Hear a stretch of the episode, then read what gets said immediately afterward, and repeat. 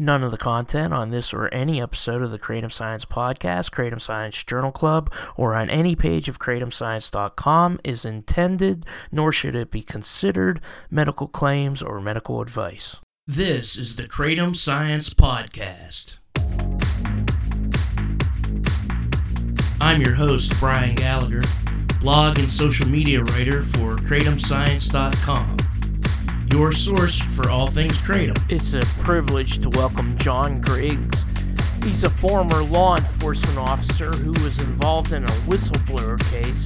He's here to talk about possible police corruption in the Marshall Price case, the man who was killed three weeks after being sentenced for 10 years in prison for carrying so, too much kratom. You were a former uh, law enforcement can you talk about that? Uh, uh, I guess you were a corrections officer, and uh, were you like a police officer as well? Yeah, yeah. I started out um, really young when I was like 21, and got into this business really early, and um, worked in varying capacities from corrections officer to police officer. Then I went to uh, be a private investigator for quite a while.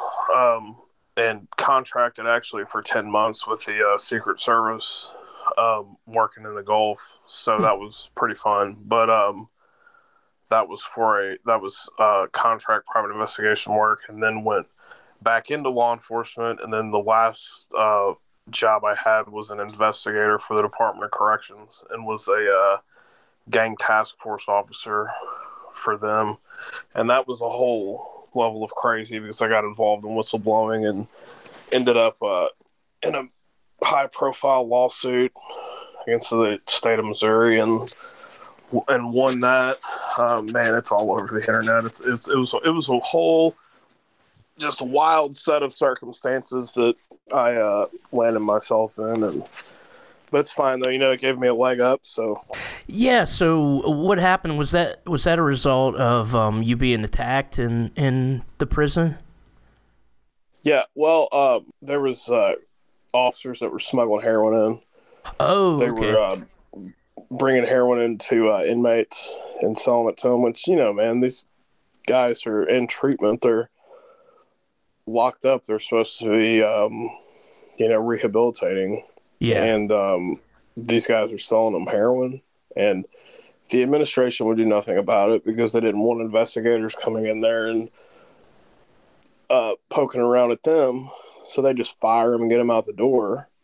And I would get a hold of the prosecutors, write probable cause statements up, all kinds of stuff. And it was, um, it was bringing too much attention to them. So they had to, uh, had to get rid of me. So when you were attacked by an inmate, that they were kind of in on it. Yeah, there was no way to prove that, but yeah, yeah, I think so. I got attacked by two inmates, and um, you know, I fought both of them off, and that was a whole that was wild. It was pretty pretty wild, but um, we had a big big lawsuit and, and all that, but it worked out pretty well. So mm-hmm. you know, these agencies can act really shady, man, and do some really shady stuff, but um eventually, if you see it through and get in a courtroom, they have to sit in a chair and answer some very uncomfortable questions. I guess it's related to what goes what's what's going on now that I want to talk about in a minute. But I'm just wondering, when was your uh, involvement at Kratom? When did that begin? Was it after all this stuff happened? Uh, around 2016.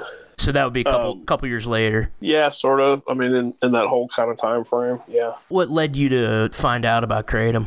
I'd heard about it for a while. I'm kind of in the natural medicine and that type of thing. And I found out that it could be effective and work pretty well. I was going through just so much stress and anxiety and problems. And I was actually in a, um, I broke five bones in my face in an accident, my nose and uh, cheekbones. Had to go through some pretty extensive surgeries and all that. So, damn, a whole lot of things just happened at one time. So the kratom really uh, helped a lot with that a year of surgeries and that type of thing. And then what I really use it for is um, post traumatic. That's what I found works better than anything. Is it from when you were attacked, or is it from uh, you know just that that, just that career? yeah, just twelve years of compounded stuff. You know, worked worked accidents with decapitations and that type of thing. So it's just years of compounding. Do they give you any kind of treatment in- the, a job like that, or as a law enforcement officer in general? Because I know a lot of them had problems with this stuff. Man, it's really kind of not. Well, back then, and um, it kind of depends on what area you're into, but they're starting to. My Mhm. brother's a cop, Yeah. and they're kind of starting to. But once you deem somebody um, not, you know, that that they can't meet the um, essential functions because of something, you know, they've got to they got to get you out of the job. So it's Mhm. kind of like the elephant in the room, you know. yeah. So if you say you have a problem, then you, you risk your career right there. Yeah, and it's it's uh It's a shame. It is. It really is. And I know that a lot of cops act the way they act because, yeah, they've got they've got some serious underlying issues, and they're afraid to have them addressed. And um, yeah, it's just not good, man. It's not good at all. I don't know how a society that we live in today has let something like this go for so long. Yeah, yeah. I mean, especially with all the problems that have been coming up in the media over the last few years with you know shootings and and now that cameras are everywhere, you can see when either the stresses that police are under or how they act out because of because of the stress. You know, they get scared and shoot first, ask ask questions later, and you wonder wonder Yeah. what goes behind that. Uh, nobody really talks about that. Yeah, no, nobody wants nobody wants to do that. Um, they should, you know, it's a conversation that we all should be having. You know, I'm not pro police. I'm not against the police. My brother's a cop, and Mhm. I still have to work with these people. I own an armed security company now, and Okay. you know, I've got to I've got to work with them. Um, but having gone through all the experiences I've gone through and had some of these people just flat out lie, just lie. I don't know, man. It's just really subjective, um, and it's on a person to person basis with uh, law enforcement. With me now, anyways, and then we run into something like this in Arkansas. It's just, uh, man, it's it's it's hard to wrap your whole mind around.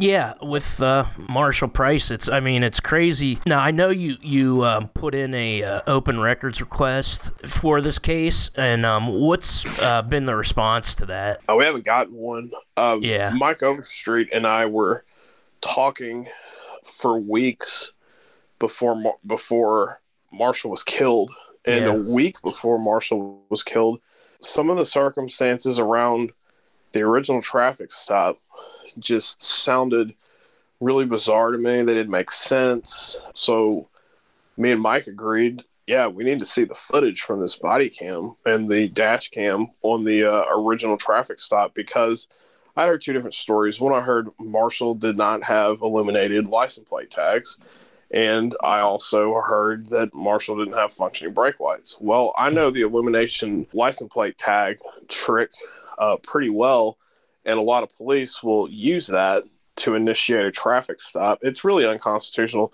They'll use that to initiate a traffic stop when they say, you know, oh, well, I can see that it's working now, but when I was behind you, I couldn't see it too well. Well, what they're doing is, is they're stopping you and they're looking for probable cause indicators um, for various things. They're, they're smelling for marijuana if you live in a state that's still a authoritarian dictatorship that doesn't have decent laws. They're looking for the smell of pot so Yeah. they can get into your vehicle without having to have a, a warrant for it, or they're looking for the smell of alcohol, or they're looking for something in plain sight. And a lot of cops, especially in smaller agencies, will use a trick like that to perform a traffic stop to uh, to get some type of probable cause to get in your vehicle. In the case with Marshall, reading through uh, the, all the documents I could that were public, it just sort of seems like because they busted him right after he came back over the border. He had a history where I, I guess he was a heroin addict, according to uh, I think a couple of his daughters mentioned that because Kratom actually helped him stay off of heroin. So he he had a couple of priors that were like non-violent. I think he had non-prescription Suboxone, which is opiate possession. That's pretty low down on the totem totem pole. You know, clearly he's trying to not trying to get high, he's trying to get better. But it seems like they might have seen him going across the border and they knew what he was doing, I guess, and and they they were just waiting to bust him there, uh, especially with this uh, broken tail light excuse. Yeah, I think that's exactly what happened. They um they were waiting on it and I don't know exactly when they had that kind of jumped in my brain last week when we were talking to the family was, and they'll use this in smaller areas, is uh, you know, they'll they'll have publicity stunts right before elections. So Okay, yeah. What I was thinking is is that they had a primary sometime in May of 21. 21. Okay. This would serve to uh this would now I don't I haven't checked into that. I could be completely wrong about that or they just wanted the publicity period for a large bust. Cops will do that, you know, from time to time. Just like, oh, hey, we're out here using your tax money appropriately. You know, we have MRAPs and we have things that we don't even need. Um, you know, we've got bayonets for our AR-15s, yeah. but um, yeah, we're using our tax dollars appropriately for you guys uh, out here doing stuff like this. So I believe you're exactly right. That's what they have because Marshall was stopped a month prior with the kratom on him, and one of the cops was like, "Oh, that's kratom. It's not a big deal." So clearly, they knew what was going on here, and according to Julian and Sheena Marshall, they brought him back with the kratom like he was functioning. He was like like Sheena said he was alive again. He was he was Marshall again. And this was after I guess an extended period of him being um being into heroin. Yeah it was yeah. the the crazy thing is is is Marshall ended up back down there. We didn't find this out till till last week. Marshall ended up back down there because he had some old warrant from years ago and he got stopped in Michigan where he was working as a um, as a detox specialist at a treatment facility.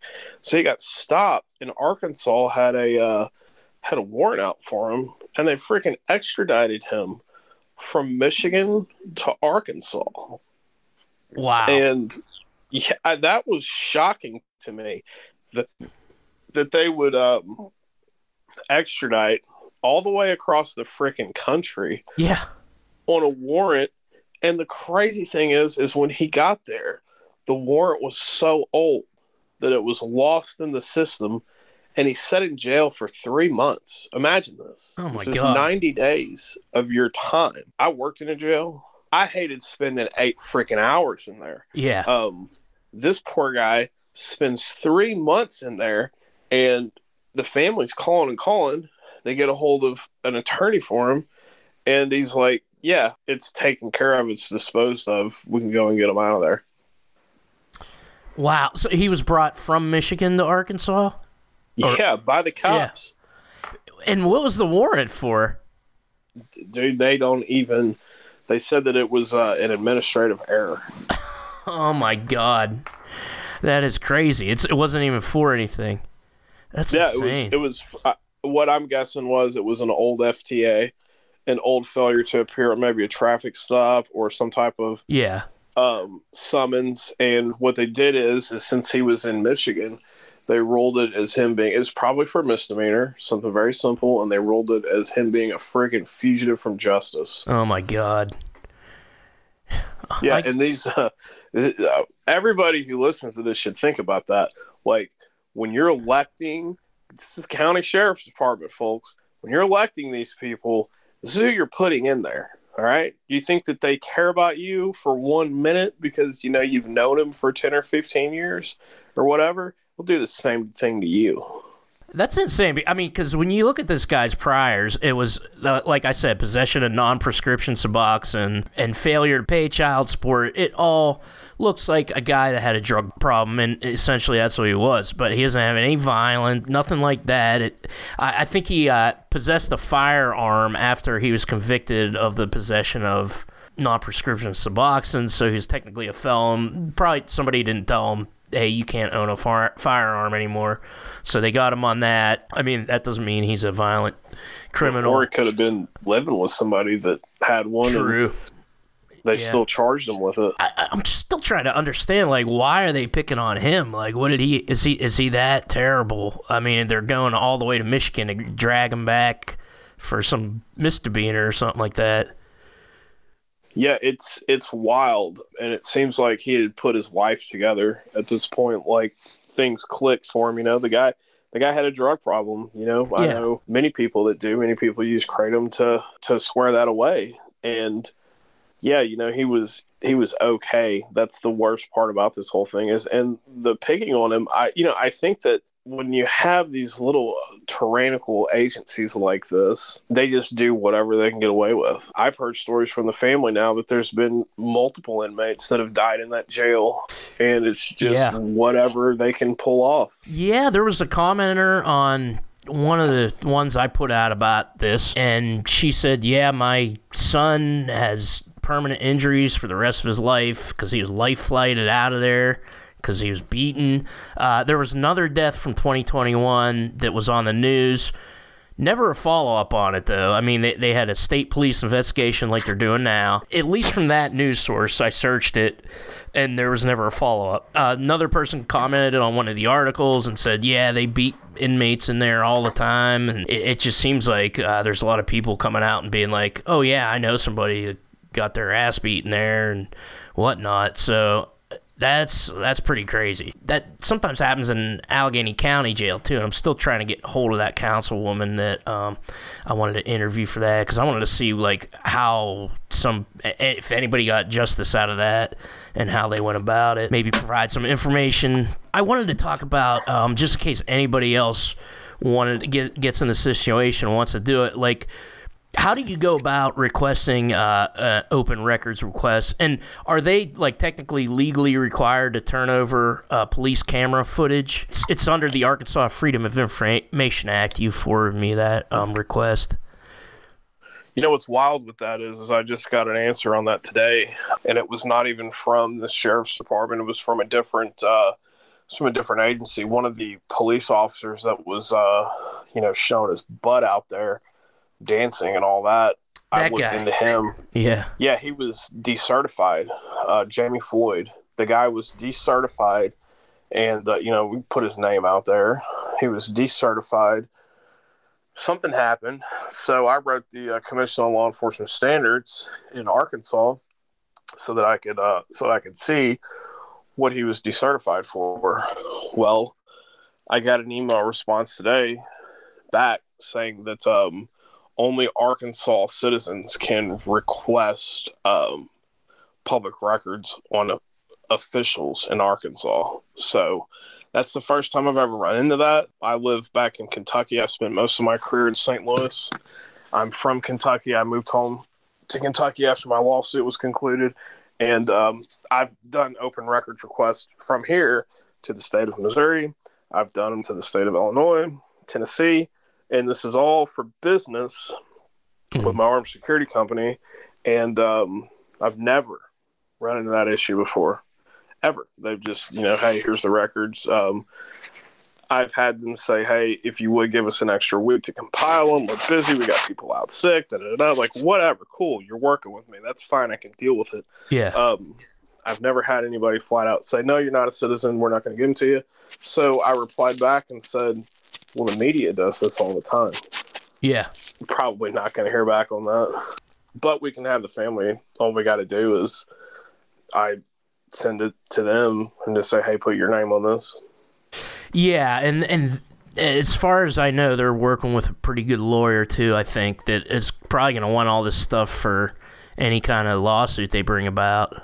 I suppose. Yeah, he seems like I, I read into him. He seems he seems like the type of lawyer you want. I've got a little bit of experience with lawyers. My lawyer was uh, really eccentric, and um, he's a he's a judge now, which is great because the guy is just full throttle. Like he's a tough guy and he's a good dude and he cares about one thing and that's the truth with a capital T. Yeah. And you know, he goes about things a little differently, but um it seems like this attorney is kind of the same way, man. He seems like a real wild card. I was reading some stuff on him all over the internet, and um, this is the type of person that you want.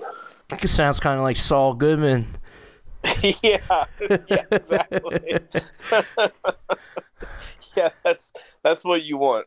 Well, at least that's good. That's man, it's just the whole thing's just horrifying and terrible. This police officer, I, I wanted to explain it for people listening that don't know what's going on, but the the family had a protest uh, last Friday night. I'm probably gonna put this up tomorrow, so it'll still be last Friday, the 16th of December. Um, this is a week after Marshall was killed. So they protested at uh, the Greene County Jail in Paragould, Arkansas. So, from what I heard, there was a police officer or jailer or guard, somebody uh, who was in a in an SUV. He's playing loud music and dancing and honking his horn while they were protesting. Their father being father, sister, uh, brother, son being killed. Yeah, what was the story with him? Did you find out anything about this guy? I kind of dug around into him. He's he's bounced from agency to agency, which is uh, not uncommon with people like that. You know, they'll get in trouble in one area, and they're like, "Well, you know, look, man, um, kind of run your course here, but hey, down the road, you know, they might pick you up." So the guys I looked at his employment history, he's bounced from department to department. And one thing that law enforcement agencies don't like is negative publicity on their cops because once again, it's your tax money and that's all shielded. So they want to show people like, no, we're out here doing great things. So they sweep a lot of this misconduct under the rug and never sees the light of day. He's obviously a problem child, and he did lose his certification. I did find that out.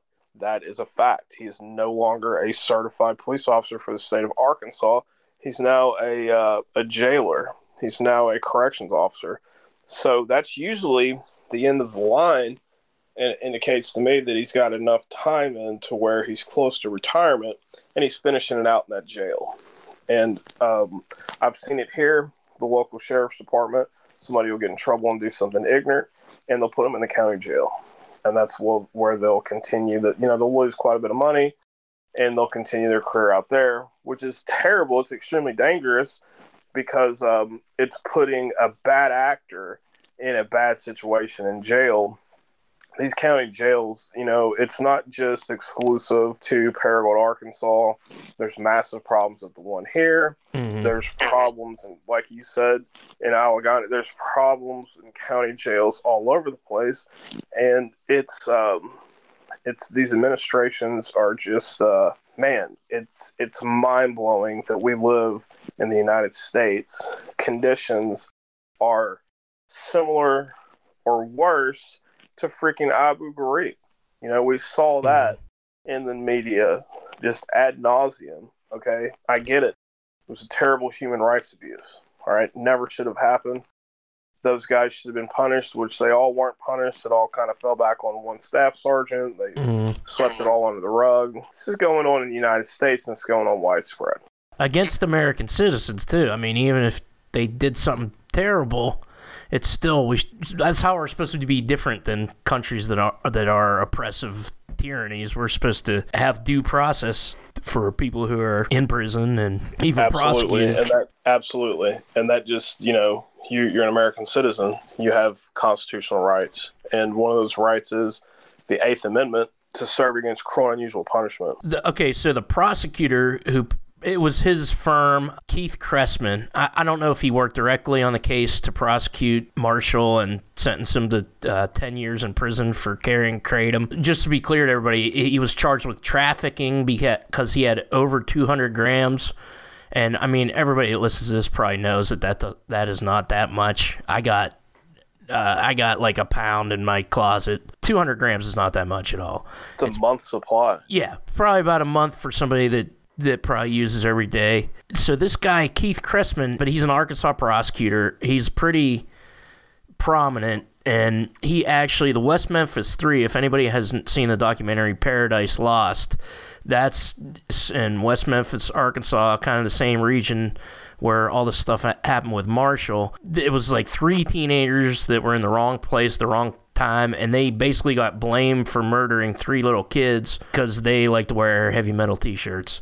And it became like a high profile thing and a lot of musicians whose t-shirts they wore came out in support of them uh, but they still did 18 years in prison. So he the same prosecutor that prosecuted marshall earlier le- this year he blocked um, the west memphis 3 from introducing dna into a lawsuit because that DNA is, of course, going to exonerate them.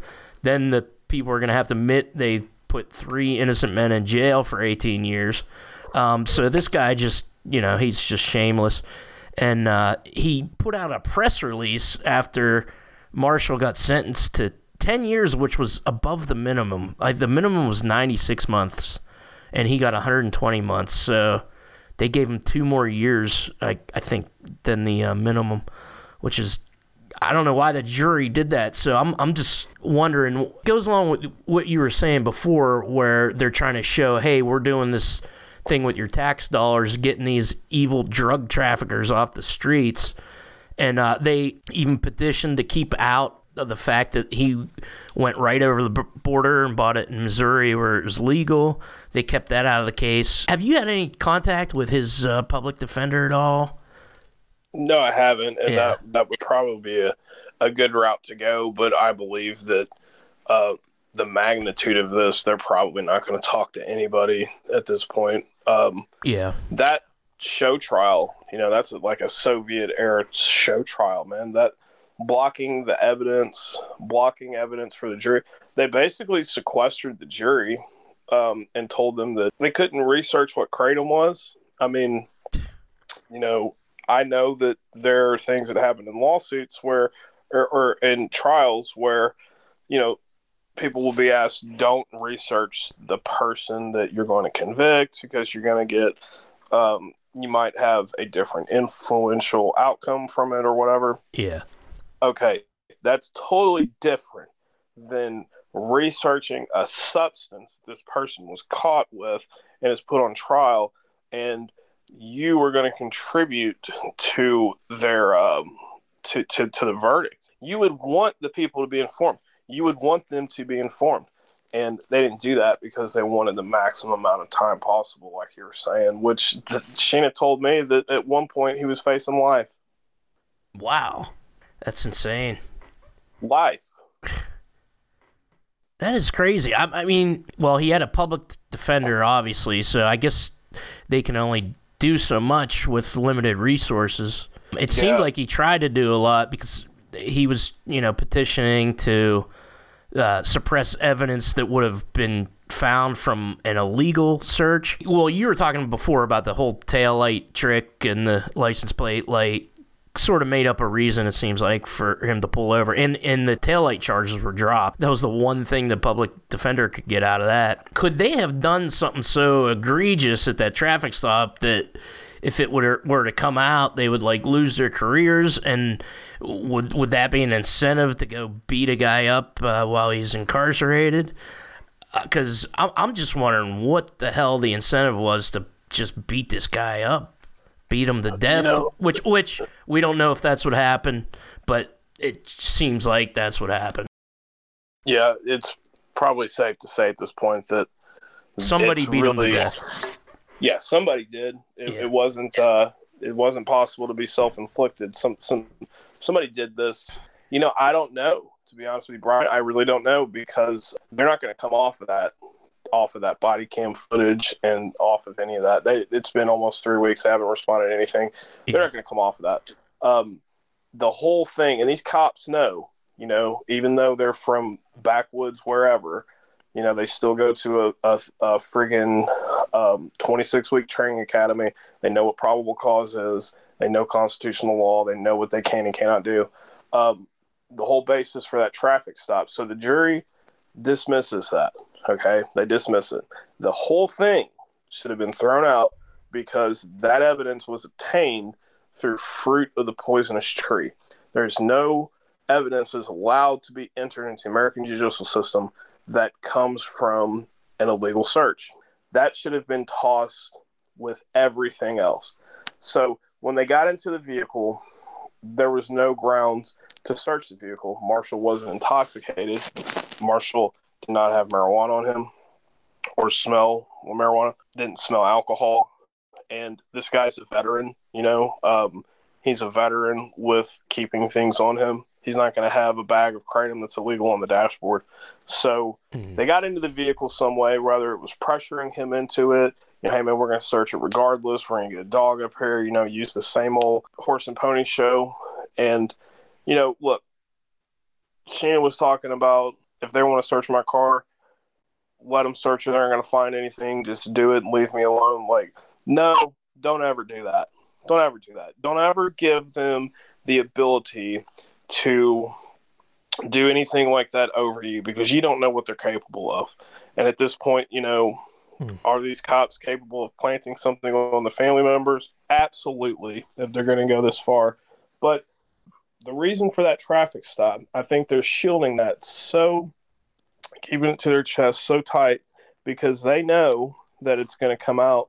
They had no reason to stop Marshall, and they set it all up because they knew he was going to buy the kratom, and they made up an excuse to stop him. They know that, and they know that, yeah, they all can get decertified for it. And just the fact that there's like a history with this particular jail, you wonder if they're just drunk on their own power or whatever. Because I mean, it just doesn't make sense. I don't know. It just doesn't make sense to to just go beat the crap out of a guy just because there's uh, you know people are raising questions about this and stuff. Well, they didn't expect this. They did not expect yeah. Marshall. They they figured that they got a guy who he's got a public defender. Obviously, doesn't have a lot of money to to to dispose, you know, for a lawyer. Um, yeah, doesn't have a whole lot of connections and resources. He's fresh back to the area, uh, struggling, putting his life back together.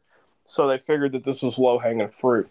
They did not expect at all any type of public support for him.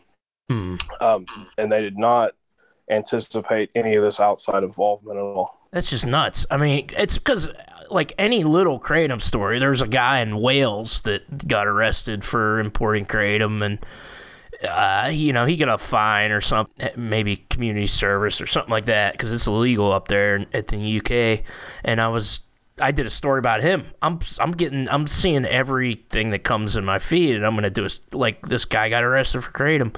Makes sense that they didn't ex, didn't expect it. They thought they were just gonna make make an example out of the guy, but then you know that Chrestman uh, puts out a press release. Oh, we're getting these drug traffickers off our streets and it just seems like the community because the jury i was so surprised that they gave him 10 instead of the minimum amount of time in jail because it's they they must buy into this narrative that that, that he was a drug trafficker. He's going to sell it to kids, uh, and and the, there's this evil, harmful drug that he's using. It's insane to me. Um, in the South, you know, I grew up in the South, live in the South. Mm. You've got the back the blue crowd, you know, and I'm not saying don't support the police, like you know, don't support the don't go out and support the cops, hate the cops, yeah. ACAB, all that. You know, I think that's ignorance. That's just that's just totally yeah. stupid. And you know, those are people that you know, I don't like those people anyways. But the whole back the blue thing in the South, man, you've got people down here that will not question anything. They think that they've known these cops for you know, I've known him for ten or twenty years. I know no, you're wrong. You don't know them. You've never worked beside them like I have. You don't know what these people do. You don't know that they've cheated on their wife a thousand times, that they're having a uh, affair with the. You don't know these cops like I know these cops. Okay, they're not good people. So you've got people that fall under these false impressions that just because they have a badge, they're okay and that's not the case. Like the whole thing about prohibition that sucks is now that I have my medical marijuana card, and part of the reason I got it is because we, my wife and I, bought a house a couple years ago. we didn't know this, but it was in a neighborhood with a lot of Pittsburgh police. Uh, there are neighbors, and I'm like, well, the one thing I do illegal, I can remedy that by getting my medical marijuana card. And so I did, and even I have a friend that's cop too, and he comes apart. He doesn't say nothing. Everybody smokes pot, you know, and but I I worry about getting him in trouble if I'm smoking pot in the same. But it's it's like this, this prohibition now. I don't do anything illegal. Kratom's not illegal. I feel like I can go talk to my neighbors, and maybe if they smell pot on me, there's nothing they can do about it. Doesn't matter. Not that they would. They're nice guys, and it's just this prohibition kind of kind of drives a wedge, sort of, in, in, the community. What do what do police in general think about like take say like a, somebody that's a, a law enforcement officer for the right reasons? What do they think about like somebody that just casually smokes pot, does an illegal drug. From my experience, you know, I would much rather deal with somebody who's using marijuana than I would a drunk. I mean, I can't yeah. even tell you how many times I've had to deal with drunks that it just ended terribly. You know, you've got domestics, 90% of those are caused by alcohol. Yeah. Um, you've got these issues. And um, my brother's a cop.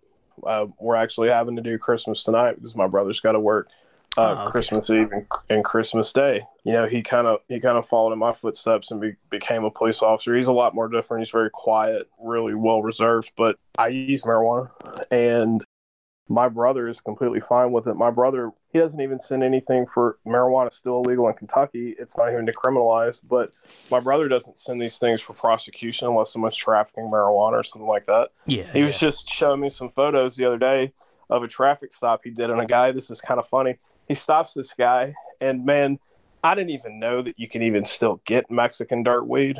Like this stuff even, even existed. I haven't seen that in he, a while. yeah, I haven't seen it since I was a teenager. Pretty much, mm-hmm. I'm almost forty, and um, my brother showed my brother shows it to me, and he was like, "Look, man, look at this. Look at the look at how terrible this weed is." And I looked at it, and he goes, "Can you believe that this guy was so worried about this that he's telling me that he's willing to give up who he got it from?" And he, my brother told the guy, he goes, "You're willing to give this guy up for this?" yeah, yeah. No, you, for, oh my god. I'll for this mess, you know, and I worked in St. I'll Louis. squeal and, for dirtweed.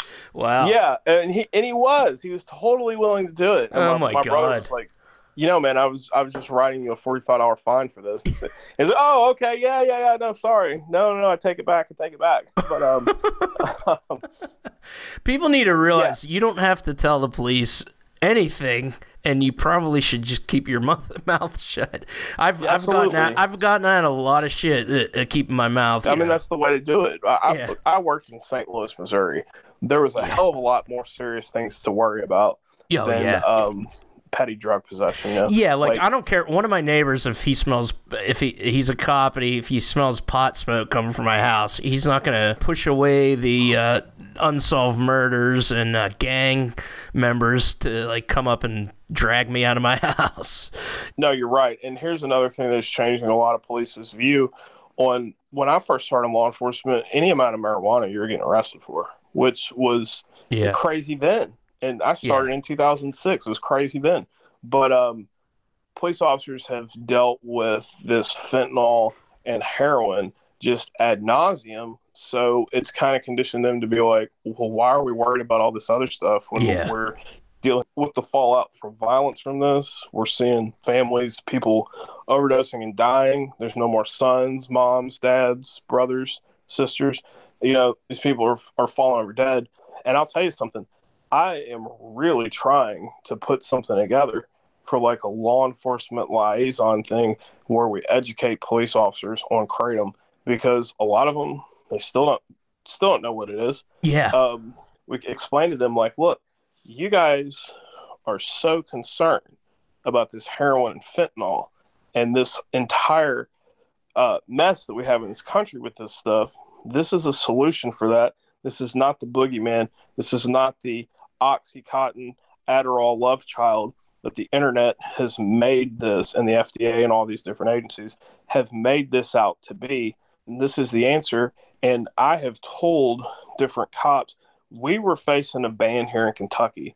Luckily, the AKA was able to uh, stave that off. I've got an employee of mine who is a probation parole supervisor. He works for me part time for some extra cash. Um, got another guy who's a police officer for me.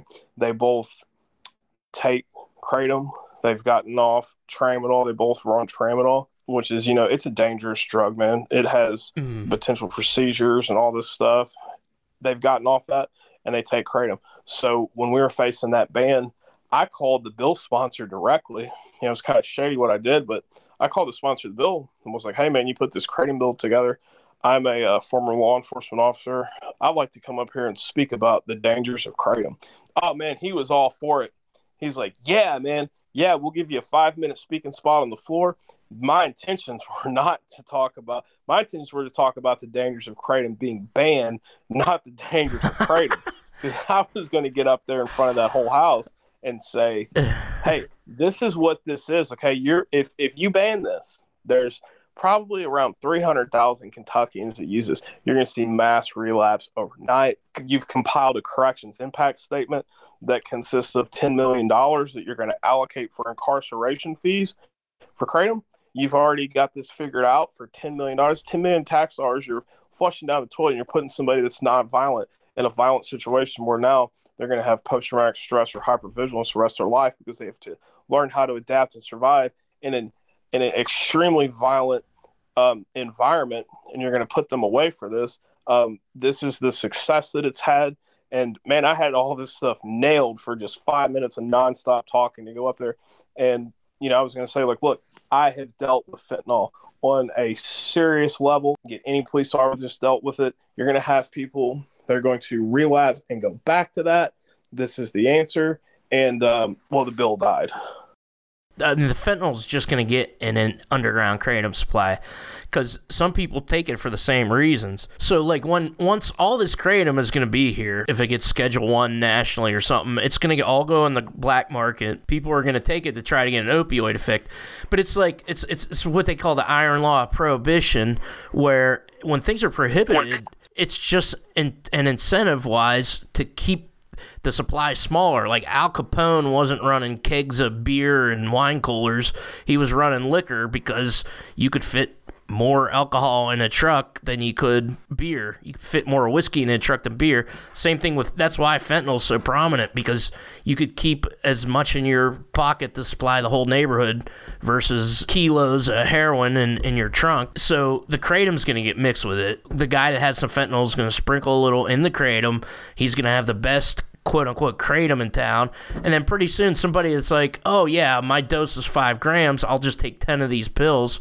Well, th- they'll oh. start dropping like flies, like, like everybody else who thinks they're getting heroin. I knew a guy who tried to buy some cocaine and it was fentanyl and he died. It's just going to add to the problems for sure.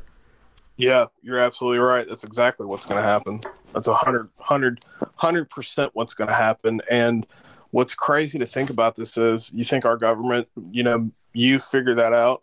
Uh, you think our government doesn't know that? I, I know, really. I, you know, I sometimes wonder how involved they're in, like they were during Prohibition, with uh, putting poison in the in the uh, underground alcohol supply. So I guess people would stop using it if everybody started started dying of it. I don't have any evidence for that. That gets into conspiracy territory, but it, I wouldn't be shocked. Let's not, you know, get into conspiracy territory, but let's talk about something that really happened, and that's Iran Contra and yeah. where that all started at. That whole Iran Contra thing is the epicenter was Mena, Arkansas. So Arkansas and the family told me Arkansas has been like this since the late 80s with the state police, which would all line up to that event the state police involvement, and I mean, just think about how crazy this this sounds. The Arkansas State Police are involved with the moving of cocaine from the airport in Mena, Arkansas, that was flown in to be sold in the United States, and the proceeds from that were going to go to arm Nicaraguan rebels. Like that really happened and that was all going on in a small town in Arkansas. Yeah, I'm looking right right now. Uh, Associated Press, September 24th, 1991. Yep. Yeah. in Arkansas. So That's that, crazy. I didn't. I didn't uh, realize. I generally know, you know, what happened, but I don't know the uh, Arkansas connection. That's interesting. it was it was um, Colonel Oliver North. You know, we, we all know who that is. yeah And this is what brought Oliver North into light was was this Iran Contra, and the government. You know, they still man. If you if you go back and you watch those hearings on YouTube, um, a representative was like, "Nope, that's national security. We're not to." Dude, they would not come off of it. They wouldn't talk about it. They wouldn't admit to anything. But you know, they it was shown that it happened. Yeah, congressional testimony. They started doing some backdoor testimonies, and they're like, "Oh crap, we're busted on this." So that's the epicenter, folks. That that all went down in Arkansas. So to think that a man can't be murdered in a county jail, you know, to keep some people out of trouble for doing some illegal activities while they're cops. And the other thing is, Marshall got so much light on him. Um, what else have these cops done in that county that they're worried about all this all this light being on them now? You know what I mean? Yeah, like I said, I mean, I just did a quick Google search of that prison, and there was just a guy last year that died under suspicious circumstances. There was a state police investigation, and then nothing. I don't. I, I didn't couldn't find anything else about it. You have a um a Reddit site called Small Batch Kratom. Yeah, we just review different vendors, Cool. um, kind of put out what's really good. I'm kind of really I like the uh, I like the small batch stuff. I don't have to use nearly as much of it. Um, it's really effective, and we just like to highlight, you know, certain vendors on there that just have really amazing, really amazing stuff because. You know, you got a lot of kratom that comes into the country and it sits in a warehouse for a year or two, Hmm. along with 40 more tons. And I kind of like the stuff that comes in from directly from Indonesia by, you know, 50 to 100 kilos at a time. The vendor tests it. They test for, you know, all the things that you should be testing for. And uh, it's just really good quality. So we just kind of highlight some of those vendors. And, you know, we've got one vendor that has done so well that they're able to do the uh, AKA GMP and move on up. And that's the goal. They start out, they get traction, they have a really good product, they, they're successful, and um, you know that they they grow and grow and grow. And as they're able to grow, you know they're able to um, build things up and be a part of the community in a in a bigger standing. You know, yeah. Yeah. so it's that's- good. It's good awesome. work that we do with that. Yeah, that's awesome. Uh, and, and I can put a link to that Reddit page too. That's going to be the future. I mean, I think uh, uh, these vendors got to start just stepping up and, and doing it because they'll be ready by the time uh, some of this stronger regulations pass and enforce enforcement. Absolutely. comes. Yeah, that's kind of what some of the intention there is is you know, look, self-regulate because you're going to be forced into regulation and I'm really a, a staunch libertarian. I believe that in some forms uh, overregulation destroys things, but you know, in order to keep this legal and to keep a lot of these a lot of these people that are just fanatics about this, that are just obsessed with having another substance that's that's uh, useful banned to shut them up and to st- you know actually and to keep people safe. You know, is Mhm. it's really that's got to be what's done. Yeah, because there's a lot of at least companies. I mean, uh, Commonwealth University in Virginia, they just went around to their local uh, shops, bought some kratom, and they found like one had like toxic levels of manganese in it. Uh, one product was mixed with phenibut. It, wasn't on the label that was kratom and phenibut, and it's just like you- you wonder why like some of these people are having heart attacks after uh, they take like long term kratom. Like the girl in Georgia, the lawsuit, I feel bad for her because she was taking regular kratom a long time, uh, and then she got a hold of this stuff that was called Stardust, and I think she it was an extract, and then I think she took a whole bunch. She had underlying heart conditions. It's it's very rarely or ever just the kratom, but that kicked something in that she doesn't didn't know was going to kick in, and she had a heart attack and died. So I think, yeah, we definitely need uh, regulation, and at least for cleanliness, because you know the salmonella thing comes up. It's just gonna have to be. Uh, Yeah. we we gotta make sure everybody sells, just like tobacco, coffee. Uh, I, I Dr. McCurdy when I interviewed him, he said, you know, I want to know if I'm getting, you know, I don't want to buy a, a bag of coffee that has like ten times the caffeine uh, than my regular thing of coffee because that might not be good for me. No, I agree. Yeah, I hope that and one thing that- one thing that we've been successful in with a with a page like that is, um, you'll have you'll have some startup vendors, and that's kind of where they gain some traction at. That's cool. And I look into them. You know, I I, I dig into them. Um, I've got a verification process, so we've caught two two vendors. You know, I'm not going to get into the craziness of it, but um, there were two people that tried to slip into there, and me and another guy had done some research and done some uh, done some legwork on this particular vendor, and um, well, Reddit has a comment history. And I was reading his comments, and I'm like, "Wow, this guy seems to like these research chemicals a hell of a lot." And um, I just kept reading about it and reading about it on his comments, and this guy's posting photos and all this stuff of the new kratom he's putting out. And I talked to another guy, and I was like, "Dude, this is not cool. This guy is heavily into these research chemicals. Um, he could be, you know, not purposely mixing this in there, but man, this is in the same facility as these Yeah. research chemicals are probably run out of his house, the same house. We got to shut this down. So the guy had sent orders out, and I had somebody uh, that had ordered from him. I sent them a reagents test kit, and I said, dude, here's how you work this thing. You break this glass nodule, you put this substance in here, and then you're going to have a color coded sheet, and it's going to tell you if there's anything in there. Well, guess what? We found PCP analogs. So, oh my god. oh, we shut it down, man. We shut that down. So, there was another one that wasn't that serious. It wasn't that we didn't find anything in it, but that's also why I've got that group set up because um, there were some vendors that were like, well, man, it's not illegal to have the research chemicals or whatever. It's like, well, it's not. Okay, it's not. But do you want to freaking. Oh, and the guy, I looked into him. I got into his background because I can run background investigations Yeah. and the guy had a warrant from New Jersey for, I guess, certain research chemicals there, since they're so close to the analogs of benzodiazepines, are in fact illegal. And um, I had a warrant out for this guy's arrest, and he's down in Texas um, as a pop-up kratom vendor. So, yeah, we were able to square that away and keep law enforcement out of it because I knew exactly what would happen if law enforcement got involved. They would have a press conference. Man, they would have a press conference and they would have a table lined out, you know, like the funny meme you see with the Paw Patrol there.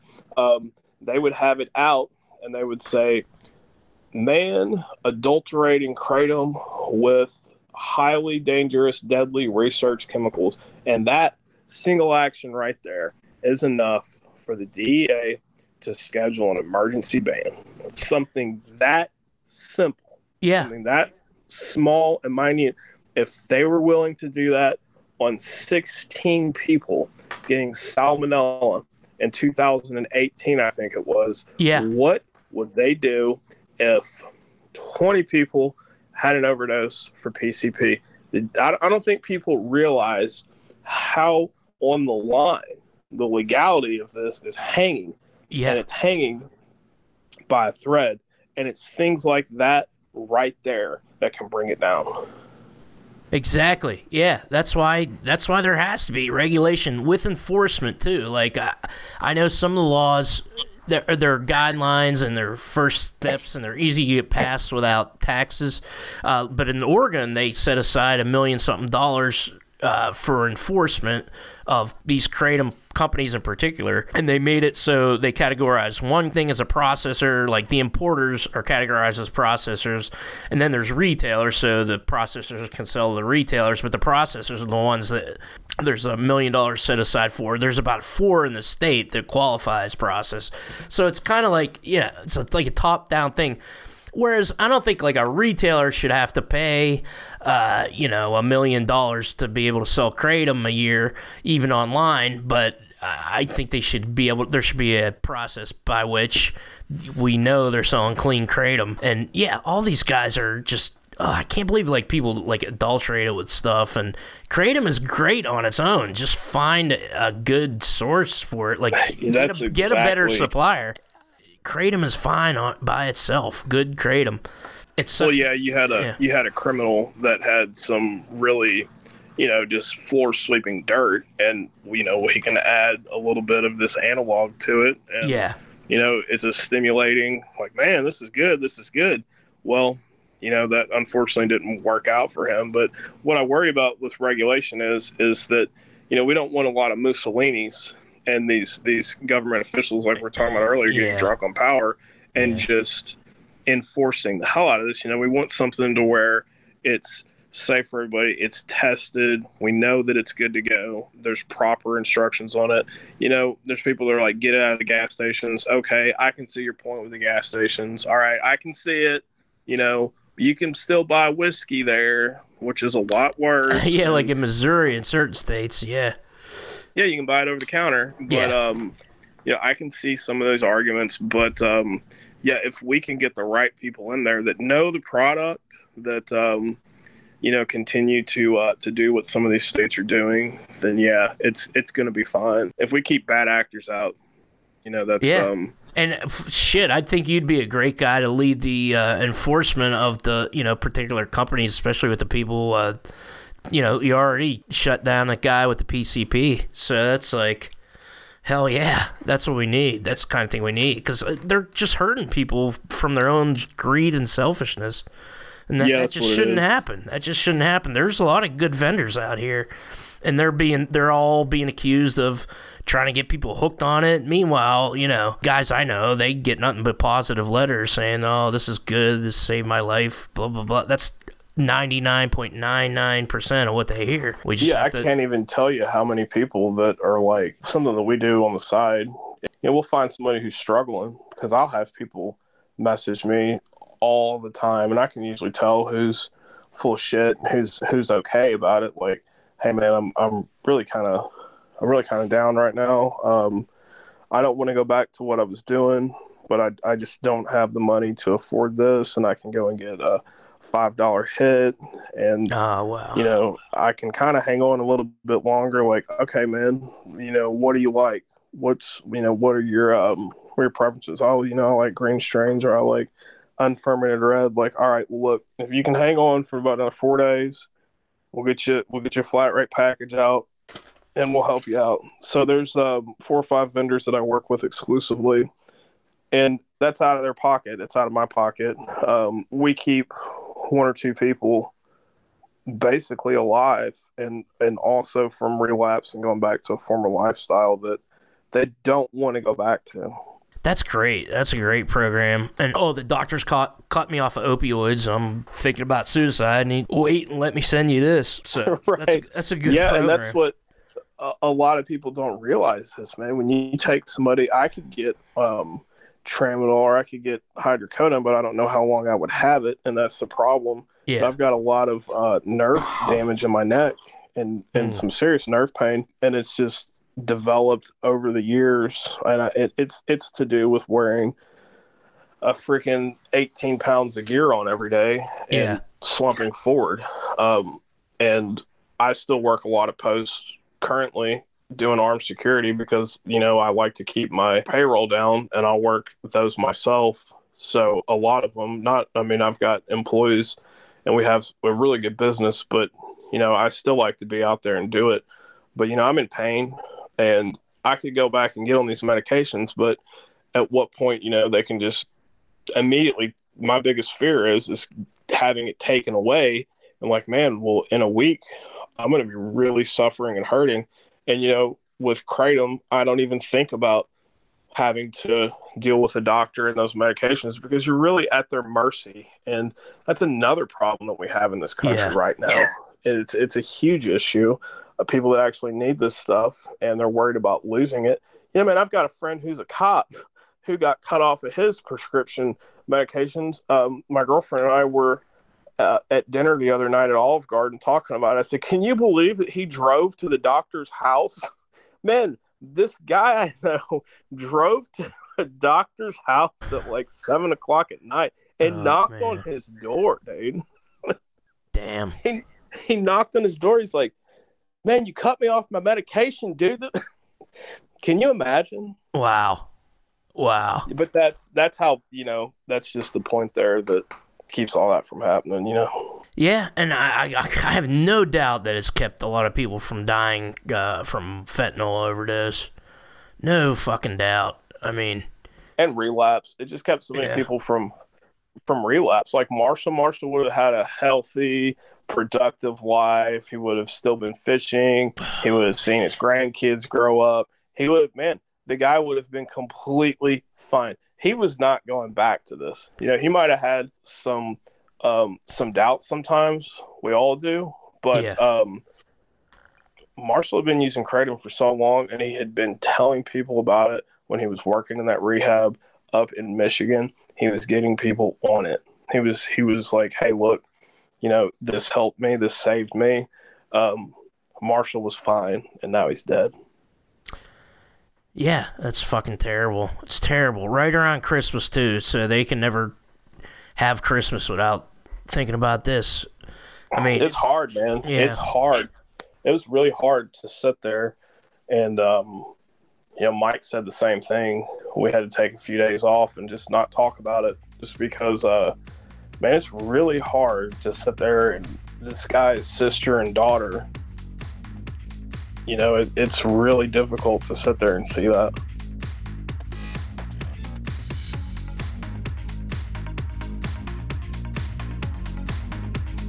Please support the family of Marshall Price, the Justice for Marshall Price GoFundMe. There will be a link in the description. The Kratom Science podcast is produced by me, Brian Gallagher, for KratomScience.com. The music is Risey. The song is Memories of Thailand. Take care.